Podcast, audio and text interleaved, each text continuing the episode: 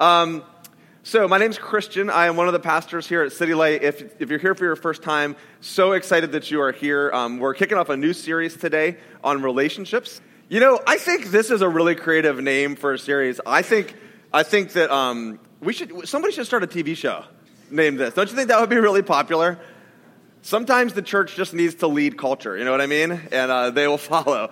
Um, okay, so this is us. Today, uh, we're going to be talking about um, one of our favorite topics, uh, which is loneliness. I know everyone loves that topic um, because you know what? Valentine's Day is coming up, right? And if you didn't know that, yes, I have a date for Valentine's Day. Um, and for those of you who hate Valentine's Day, um, you know, I, I get you.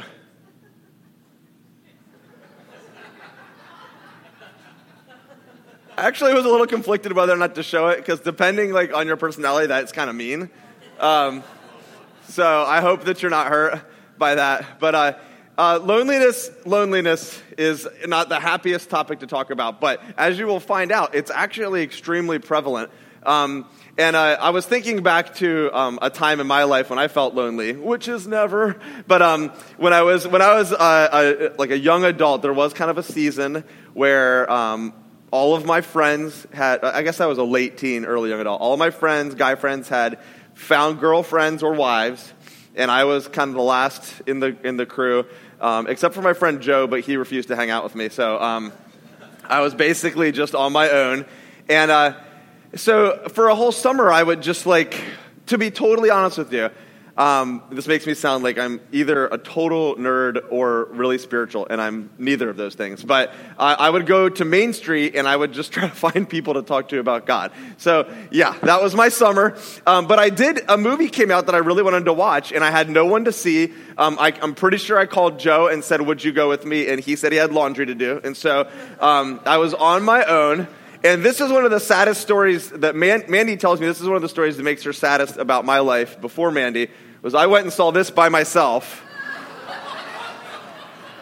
but I wanted to see it, okay? And I still love this movie. Um, but now, most of the time, if I watch it, I get to watch it with Mandy. Any, any uh, guys out there, romantic comedy buffs? Come on, guys. Oh, Gary. That's it. Okay, good. And Robert. Uh, we can start our own small group. Men's romantic comedy. What's the what's the romco or romcom? Okay, City Light Men's romcom group. We're doing it. This is good. Bring your own fuzzy socks and blankets. All right. All right, so loneliness is not a laughing matter, though. Um, so I, I, did a little bit of research, and I'm just going to read a couple of these quotes to you. First of all, we're more disconnected than ever, and most of us would assume that that wouldn't be true right now.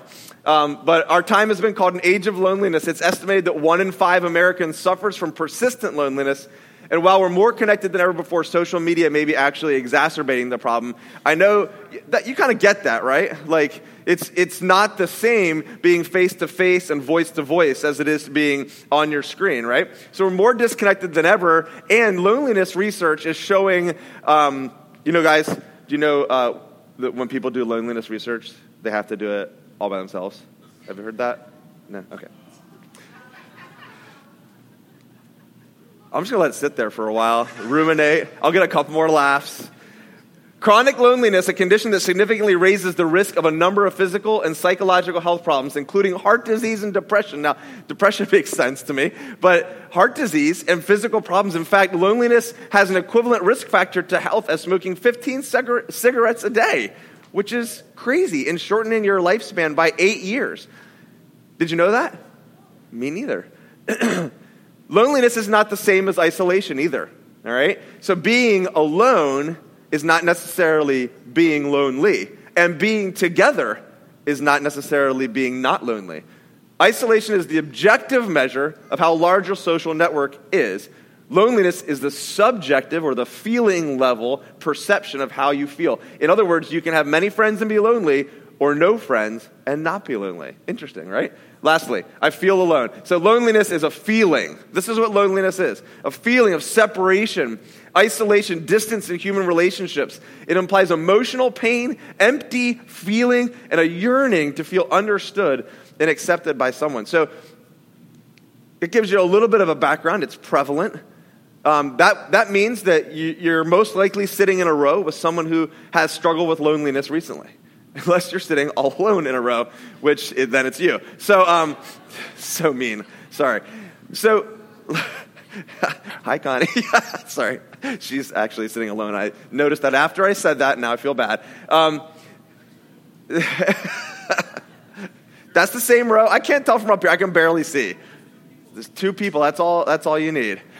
Um, so loneliness is a feeling, and, and it doesn't necessarily have to make sense. And so think about this. You can be, um, you can be at a party with a lot of friends and feel lonely. If you're feeling like people aren't understanding what you're going through in your life. You know, if you're going through a situation that you wonder if anyone else really understands, that can make your situation of life can make you feel lonely. Now, isolation can make you feel lonely too. I mean, uh, losing a, a, a, friend, not like they died, but like if you're a teenager and, and your friend network falls apart, that can produce loneliness. Or even just, you know, from year to year as your classes switch and you end up without certain friends in certain classes, that can produce loneliness. Um, I hated, and this was before social media, when I was a teenager, and I would find out that people, you know, my friends were hanging out without me. Um, and it was a lot harder to find that out. But nowadays, you know, right? Because of social media, you see that. I mean, that, that is feeling left out is a huge way to, to stir up those feelings of loneliness and, and worth. You know, I mean, you can look across the lifespan. Even if, you know, if you're a mom and you're home taking care of young kids, that can feel extremely lonely. I can remember when Mandy was um, taking care of our young kids, I would come home and there would be times when she would say, I just want to talk to an adult. You know? Like that's, I, I want to not have to pretend that these things are alive for like five minutes. The toys. That's what she was pretending. All right. Um, you know, you could, even in later life, you know, I know as your kids start to move out of your house, you can start to feel like that whole, you know, my whole life was, was so enmeshed in raising these children. And now, now what's next? And the house feels empty. Or maybe you just love it and you're like, yeah. Um, but it can happen anywhere. It can happen after a breakup. It can happen after a divorce. It can happen, happen after losing someone. And so that, I believe, is why it's so prevalent, is that it's not a very specific thing that happens. It's very general. It happens to so many people. And so we want to talk about this today because we're going to, this series, we're going to address how do we, how do we have relationships? How do we, we talk about community here a lot. We're, we're uh, you know, tying this into the start of small groups on purpose because community and relationships is very important to us. Seek love and care for people like Jesus does. This is the love part. This is the getting deeper than just being around each other for an hour and 15 minutes every Sunday. So we want to, we want to talk about how to deepen our relationships and how to make our relationships stronger, okay? So um, I want to look today at this, this basic idea that Jesus takes the time to restore lonely people into community. This is something Jesus is intentional about. He takes the time to restore lonely people into community, and so should we. So, this is the basic point that I hope to share with you. And we're going to talk about one story from the life of Jesus today. And it's honestly one of my favorite stories um, if you come to this church long enough, you will hear me talk about this again. Um, this is literally, I think, one of the most powerful stories um, in the New Testament. And so this is uh, John writing. So John was one of the early disciples of Jesus and was one of his followers, and in fact was one of uh, kind of on the inner circle of the closest uh, followers of Jesus at that time. And he wrote one of the four what the church calls the Gospels. Uh, they're basically eyewitness accounts of the life of Jesus and the death and resurrection of Jesus. And so this is his book, and he's talking about a time when the disciples and he um, were traveling and kind of, they had to go, uh, I believe I have this right, from Jerusalem to Galilee, and they had to cut through Samaria. So Samaria was uh, a, a, place, uh, a people group who were at complete odds with the Jews. And it was the Jews were basically racists towards the Samaritans and looked down on them, um, thought that they were worthless. They wouldn't even travel through Samaria because if they touched anything that Samaritans owned, they'd have to go through a cleansing ritual when they got back home. So um, that's, that's how intense this was. And so Jesus, you know, being the guy he was, who was constantly breaking down the barriers of society, um, he just travels right through Samaria and he's, he sits down at this well because he's tired and the disciples go to get some food. All right? So he had, he had to go through Samaria, and he came to a town in Samaria called Sychar, near the plot of ground Jacob had given to his son Joseph. Jacob's well was there, and Jesus, tired as he was from the journey, sat down by the well. It was about noon when a Samaritan woman came to draw water, and Jesus said to her, Will you give me a drink? His disciples had gone into town to buy food. Side note. Okay. So Jesus turns to this woman, Samaritan woman, and starts a conversation with her. Now, to us, that just seems kind of normal. In fact, in your American, you know, view of this, you might be like, that's kind of rude, right? Why didn't he just get his own water? And in, but in this culture, for Jesus to even talk to this woman, it was a Samaritan woman, and he was a Jewish man. This was a huge, huge cultural gap. And so he steps across that barrier. Now, there's some things that we don't know about um, this woman yet, but I'm going to tell you, okay? So as the story unfolds, we start to find out that not only is she a Samaritan woman, but she has a five time divorcee. And it starts to shed some light on why she's here at noon. Because if you do a little bit of research, most people would get water in the morning because it's hot and they don't want to be carrying these huge jugs of water in the middle of the day when it's hottest. So most women would have gone in a group together to get water in the morning. So why is she alone in the middle of the day? And uh, a lot of commentators will suggest that she's alone because she's ostracized, because she doesn't want to walk with the women and hear them whispering behind her back, talking about what, uh, you know, th- that she sleeps around, that she can't keep a husband, that husbands don't want her. You know, think about their culture. You know, to be married was your identity as a woman. That gave you value and standing in that society. Otherwise, you really were worthless. I mean, that's, you know, I, we don't believe that, but that's the culture they were in. And so this woman is alone. She is looked down upon by society. She has no place. She has probably limited friends. And we'll find out that the man she's living with now won't even marry her. So he's fine to share a bed with her, but he is not willing to share his name with her. That's where she's gotten to in life. So this woman is hurting and lonely. And Jesus takes the first step. Jesus takes the first step. And um, hold on one second. That okay.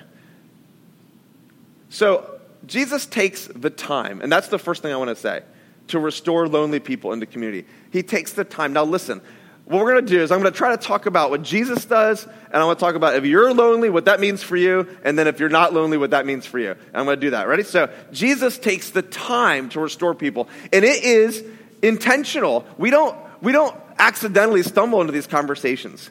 All right? So I want you, if you're lonely here today, I want you to hear this that Jesus goes out of his way to see you. That he sees you and he sees what's going on in your life and he doesn't walk past you. He doesn't ignore you. That Jesus sees you. And he wants you to hear that today, that he takes the time to be with you, to listen to you, and to understand where you are. Um, I recently, uh, I've got a text from uh, a friend of mine, and a painful thing had happened in this person's life, and they had reached out to me, and I, in their in their experience, I hadn't responded. Now it was one of those things where I did respond, but their email just they, didn't find it in their email and they missed it. And so in their experience of the situation, I had just ignored this email about really difficult stuff going on in their life. In my experience of the situation, I had responded immediately and heard nothing back. And, you know, so maybe on my end, I should have re-reached out instead of just thinking that one email was enough. I mean, I, you know, it's something I'm learning. But for this person, it was like the final straw. Like things have gone so bad, and now, you know, the, the pastor of the church won't even care to take time, right? And I want to just say that, like, if we are called to reach out to people who are lonely, it's going to require us taking time out of our schedule, time out of our lives to be with people in their moment, to be with people in their pain, to step outside of our routine and go to them. I think a lot of non lonely people start to form judgment towards lonely people and say, well, why don't they just make friends? Why don't they just go out at night? Why don't they just, you know, stop having that wall of rejection up around them? And I think that we need to be the ones who take the step. If you're in that place of loneliness, feeling rejected, feeling like no one connects with me, you're not necessarily in the place to step out. Now, we'll talk about if you're lonely. Like the rest of this series, we're going to give some practical, biblical advice on how to create meaningful relationships. But can we just start this week with getting the heart of Jesus for people who are lonely? And his heart is he is moving. In fact, if you read uh, if you read the whole book of John, for instance, you will find that Jesus is constantly moving towards those who are hurting, isolated, and rejected. He is constantly moving towards them. He is constantly moving towards the people that the religious community is moving away from. He's flowing in the opposite direction. And so, can we become, remember to seek love and care like Jesus does, right? Can we start to seek the lonely like Jesus does? So, Jesus says, Hey, can you get me some water? He's starting out a conversation. And she says, I'm a Samaritan. You're a Jew. Why would you even ask me? You couldn't even drink out of my bucket if I got it anyway because it'd be defiled. And so, Jesus says, Listen, if you knew the gift of God and who it is that asked you for a drink, you would have asked him and he would have given you living water. All right, so Jesus starts to take the, uh, the conversation deeper. And this woman, as happens a lot of times in conversations with Jesus, she doesn't get it, right? So she's like, living water? That sounds amazing. She thinks he's talking literally instead of figuratively. She says, Sir, give me this water so I don't have to get thirsty and keep coming here to draw water. I mean, this sounds awesome. Where do you get this stuff? And so Jesus, like, downshifts big time and he responds, Well, why don't you go get your husband and come back? So then we'll talk about this living water. And you can see, like, in between this verse right here and this verse right here, I just wonder what she felt. All of a sudden, there's a, there's a, a caring rabbi, you know, so they call it a teacher, a pastor, a caring man, paying attention to her for not the wrong reasons. Maybe for the first time, in a long time, maybe for the first time ever, someone has stepped out, taken that chance, and now she has to reveal this. And she knows once I say this, it's all over. Once I say this, he's going to tell me what a horrible sinner I am. He's not going to want to be near me anymore. I can just feel the shame coming on her. She says, I have no husband. And Jesus, very interesting response. He says, You're right. Basically, when you say you have no husband. The fact is, you have had five husbands, and the man you now have is not your husband. What you have just said is true. He doesn't say, You are a horrible sinner, you terrible person, get away from me. He just is like, Yeah, you're hurting. This is true. In fact, she doesn't tell him, look, she doesn't tell him that she's had five husbands. So Jesus, you know, much like the Holy Spirit can speak to us, the Holy Spirit is speaking to Jesus and revealing the depths of this lady's heart. She's like, I can see that you're a prophet. yeah, yeah, maybe more. So, the second thing I want to say, so I'm just going to flip back real quick to this. Jesus not only takes time, but he takes time to restore.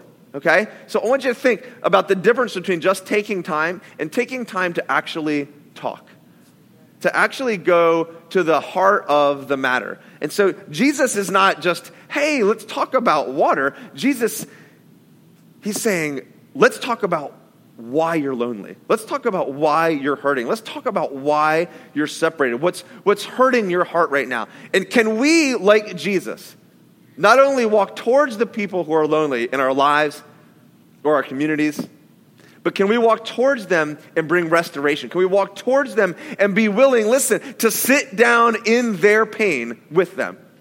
To sit down and hear them talk. You know, people often are afraid to talk about their own pain because they think, what? People don't want to hear it. Can we be the kind of people who want to hear it? We might need to hear it a couple times. And we, I mean, it's not going to be like, yeah, I listened to you. You know, can I tell you one of my favorite things about planning this church is the amazing opportunities I've had to meet new people. Many of you are in the room today. And what I try to do is, is grab coffee or lunch with every new person if I can and just get to know each other. And one of my favorite parts of planning this church is hearing people's stories. And everyone has a story. And everyone has a story where God has either brought restoration or where they're still waiting for restoration. We have pain, we have loneliness, we have separation. You know, a lot of stories that I've heard so far in our church are stories of other uh, of the church just in general failing to bring, bring restoration. And oh, man, I want to be that. I want to be that kind of church who doesn't just go towards people and then, you know, That's it. We're so glad we got you or met you. But we bring restoration. We go to the heart of the matter. We say what's really, really on the depth of it, what's really bothering you, what's really hurting you, and we offer healing and life. And so Jesus does this. And um,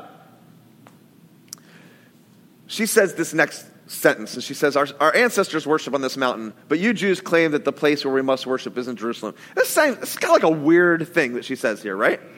Like it seems kind of out of context. Two things could be happening here. Either she's like, this is getting too personal. Let's have a theological argument. Should we worship on this mountain or that mountain? Right? So that's, that's what some people would say. I read a different commentary that really touched my, my heart personally, and this is what I, what I think might be going on here. She's just saying, where is God? Like you're here and you're this guy and you're, you're obviously like a prophet and you're, you, you you've really gotten right to the heart of the matter. You've shown me the time of day. Can you just tell me where, where's God in my life? Where is God in the five failed marriages? Where's God in everyone who's hating me and, and abusing me and leaving me? And so he flows along. I'm not going to read the whole thing, but he gives kind of an answer to, to comparatively where he basically says, listen, a time is coming when everything's going to change. And she says, Well, at least I know that when the Messiah comes, the one they call Christ, and when he does, he will explain everything to us. And Jesus does something. I don't know if you've ever noticed this. If you've been in church for a long time, if you've read this a few times, I don't know if you've ever noticed this. I never really got this before. Jesus replies to her and he says, I am the Messiah. You don't know what's powerful about this? I'm not sure he tells anyone else this. He's always telling people who figure it out, shh, don't tell people that. Because he doesn't want to stir up, uh, they would have pushed him into becoming, trying to be like a political leader. So as people start to discover it, he keeps it on the down low for as long as possible. But here he is alone with this broken woman in Samaria, so far outside of Jerusalem, and Jesus becomes vulnerable. Isn't that so powerful? In that moment when she, they're in the depths of her pain, and he's like, Can I tell you something? I'm the Messiah. It's been hard. No, I don't think that's where it went, but I'm lonely too. People keep trying to kill me.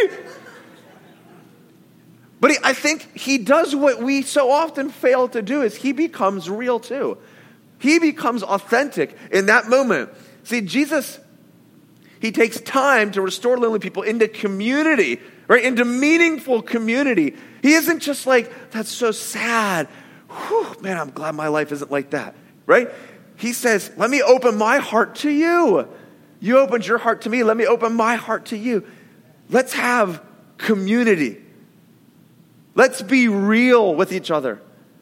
Let's go past the small talk and the talk about, you know, whatever, the weather and sports and whatever. Like, let's talk about our hearts. Let's talk about our lives. Do you have someone or some people or a people that you can call your own who you can talk about your life with right now? And do you have people who are talking about their life with you? Can we be this to each other? Look around the room and think who in here needs to be listened to? Who in here needs to share community with? This is why small groups so important because it's so easy to hide in this room. And and, and if you need that, I mean, I'm not saying you have to, like, let's all share our deepest, darkest problems with everyone. Like, that's unsafe. I'm not saying be unsafe. But if we get into circles, remember, circles are better than rows. I love to say things over and over again, and then I know you probably hate it, but you'll remember it. If we can get in circles, I remember in our small group last, last season, we played a lot of games together. Most of the people in our small group didn't know each other ahead of time, so we were just kind of building relationships. And then there was this one small group where it was just like the comfort level got there and it just got real. And it just got real, and people were just sharing. And we need that so desperately. So, this is who Jesus is. Jesus takes the time, right? He, he, he goes out of his way, he sees you. If you're lonely here today, Jesus sees you. If you don't know what you think about Jesus today, if you don't even know if you're a follower of Jesus right now, that's okay. We're glad that you're here. Listen, this is true whether you believe it yet or not. God sees you. Jesus sees you in your life right now, in your doubt, even, in your frustration. It's okay. If you're doubting, you're not sure what you even think about God. You know, one of his disciples was called Doubting Thomas. That was his nickname. Like, you're not kicked out for that, okay? Jesus sees you. He takes time to be with you, but not just to be with us, but to restore us. Jesus is never interested in leaving us where we're at. He takes us where we're at, but he always moves us to where he's taking us to. He's always bringing change and growth. So he wants to restore us, and one of the greatest ways he does this is to bring us into community. Listen, if you're here today, we're so glad that you're here, and we want you to be a part of the City Light community. We're building this together, and you're part of that even if it's your first time here. We've got somewhere to go as a church. There's people who need this.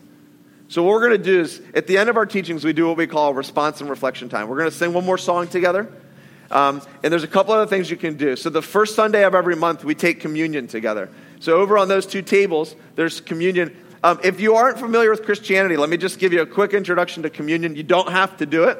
Um, it is one of those kind of sort of strange rituals that the church does that uh, if, it, if you're new to it might seem strange doesn't seem strange to us who have been doing it for our whole lives but basically we, we take a little piece of bread and a little tiny little bit of juice um, which in and of itself looks funny. But we, it's mostly a symbolic thing where we are remembering. So Jesus had a meal with his disciples the night before he was crucified and then was raised again three days later where they ate a similar type meal. And so we do this to remember that Jesus died and rose for our sins. That's it.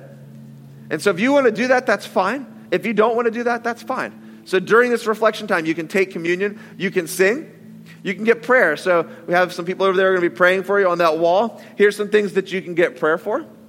And if you just want to be alone, maybe just take some time and just talk to God about loneliness. So can we stand together?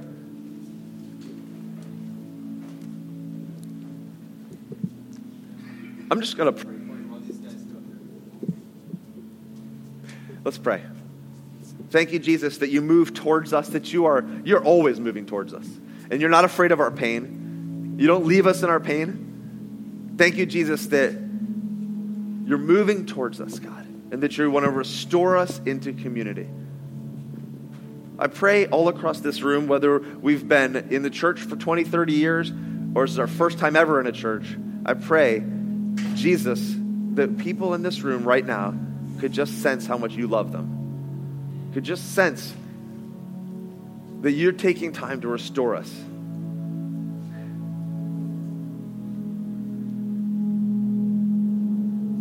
If you're here, just keep your eyes closed one second. We do this at the end every time. But if you're here and you've never said, I, I want to become a follower of Jesus, we don't want to pressure you into it. You can do it any other time that you're here, I mean, or anywhere. But if we want to give you an opportunity, if you want to say, you know what? This is what I've been looking for. I want to be a follower of Jesus. Just raise your hand for a second. Not going to point you out. I'm just going to come talk to you afterwards, uh, just so we can connect. Anybody here?